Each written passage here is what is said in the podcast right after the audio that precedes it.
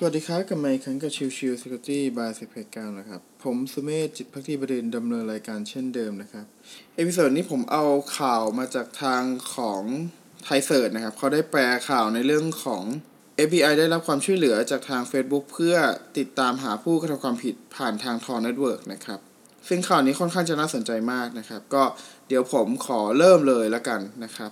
ข่าวนี้เนี่ยทาง Motherboard นะครับ ได้จัดทำรายงานในเรื่องของการเปิดเผยข้อมูลผลการสืบสวนของ FBI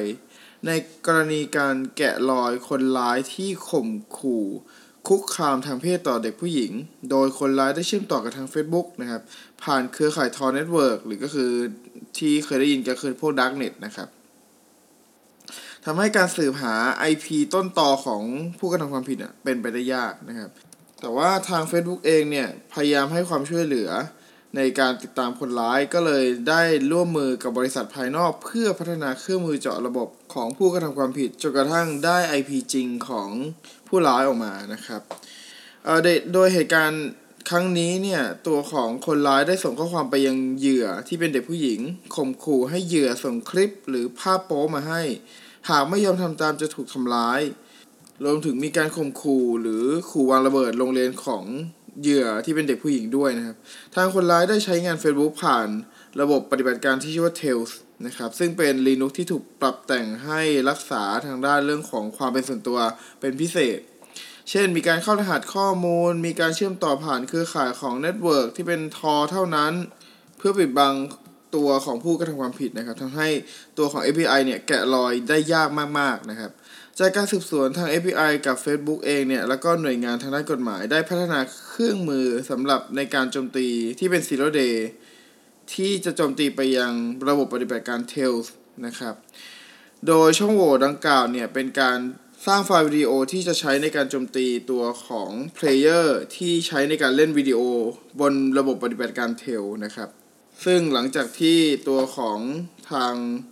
บริษัทนะครับได้สร้างตัว Zero Day ในการโจมตี Player ใน Tails แล้วเนี่ย ก็ได้ทำการสร้างบัญชี Facebook ปลอม แล้วก็หลอกล่อให้คนร้ายติดต่อเข้ามาเพื่อข่มขู่เหมือนกับปกติทั่วไปที่คนร้ายมักจะชอบทำกับเด็กผู้หญิงนะครับแน่นอนว่าพฤติกรรมปกติของทางผู้ร้ายเนี่ย ก็จะบังคับให้ส่งคลิปโป๊มาให้นะครับ นั่นหมายความว่าตัวของ API ก็ได้ทำการส่ง exploit ที่เป็น zero day เนี่ย ไปให้กับผู้ร้าย เมื่อผู้ร้ายทำการดาวน์โหลด และเปิดไฟล์วิดีโอดังกล่าว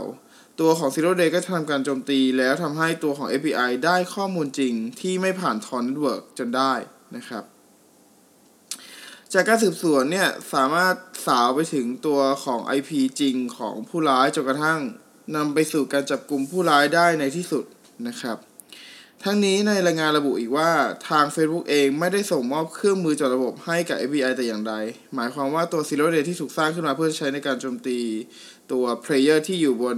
ระบบปฏิบัติการ Tails เนี่ย ก็คือสร้างขึ้นมาใช้สำหรับเคสนี้โดยเฉพาะไม่ได้ให้ตัวของ Zero Day ให้กับ FBI แต่อย่างใดนะครับเหตุการณ์นี้ก่อให้เกิดข้อถกเถียงในหลายประเด็น ไม่ว่าจะเป็นเรื่องของจริยธรรมของผู้ให้บริการออนไลน์ การใช้เครื่องมือปกป้องความเป็นส่วนตัว โดยมีจุดประสงค์เพื่อ ก่อเหตุอาชญากรรมนะครับ ซึ่งเอาพูดจริงแล้วเนี่ยมันก็มีมานานแล้วนะครับนะครับ หรือการจัดระบบเพื่อสืบสวนคดี โดยทางตัวแทนของ Facebook ได้ชี้แจงว่าที่ผ่านมาได้มีผู้ใช้ Facebook ในการก่ออาชญากรรมอยู่ตลอด ซึ่งทาง Facebook เองก็มีทีมที่คอยให้ความช่วยเหลือและก็สนับสนุนข้อมูลกับเจ้าหน้าที่ในประเด็นดังกล่าวด้วยนะครับ อย่างไรก็ตามในการจะให้ความช่วยเหลือการสืบสวนนั้น จะปรับตามความเหมาะสมไปตามคดีต่างๆนะครับ ไม่จำเป็นและก็ไม่ควรคาดหวังว่าผู้ให้บริการจะช่วยเจาะระบบ เพื่อช่วยการสืบสวนสอบสวนคดีเสมอไปนะครับดังนั้นเนี่ยก็อย่ามองว่าทุกๆเคสตัวของ Facebook เองจะช่วยในการสร้างตัว Zero Day ในการโจมตีนะครับ มันเป็นอันนี้เป็นเคสพิเศษนั่นเองนะครับ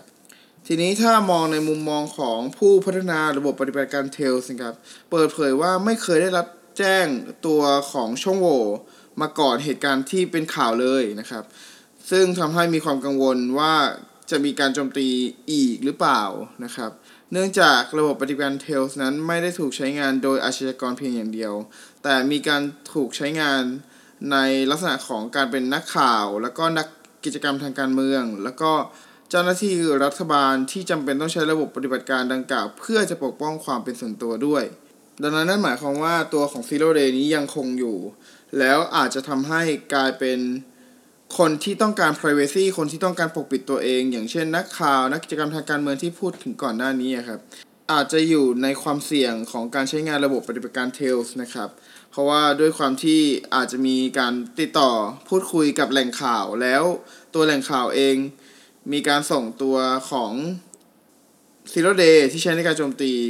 ส่งมาให้นักข่าวได้อะไรเงี้ยครับ ดังนั้นเนี่ยก็ต้องรอดูกันต่อไปว่าทาง Facebook เองเนี่ยจะแจ้งทางผู้พัฒนาระบบ ปฏิบัติการ Tails เพื่อจะแก้ไขช่องโหว่หรือเปล่านะครับ โดยส่วนตัวผมเชื่อว่าหลังจากข่าวนี้ออกมาเนี่ย ทาง Facebook น่าจะมีการประสานงานกับผู้พัฒนาระบบปฏิบัติการ Tails ให้ทำการแก้ไขช่องโหว่นะครับ โอเค episode นี้ฝากไว้เท่านี้นะครับสำหรับในเรื่องประเด็นที่ FBI ได้รับการช่วยเหลือจาก Facebook เพื่อจะตามหาผู้กระทำความผิดในระบบ Tor Network หรือก็คือ Darknet นั่นเองนะครับ ขอบคุณทุกท่านที่เข้ามาติดตามแล้วพบกันใหม่สำหรับวันนี้ลากันไปก่อน สวัสดีครับ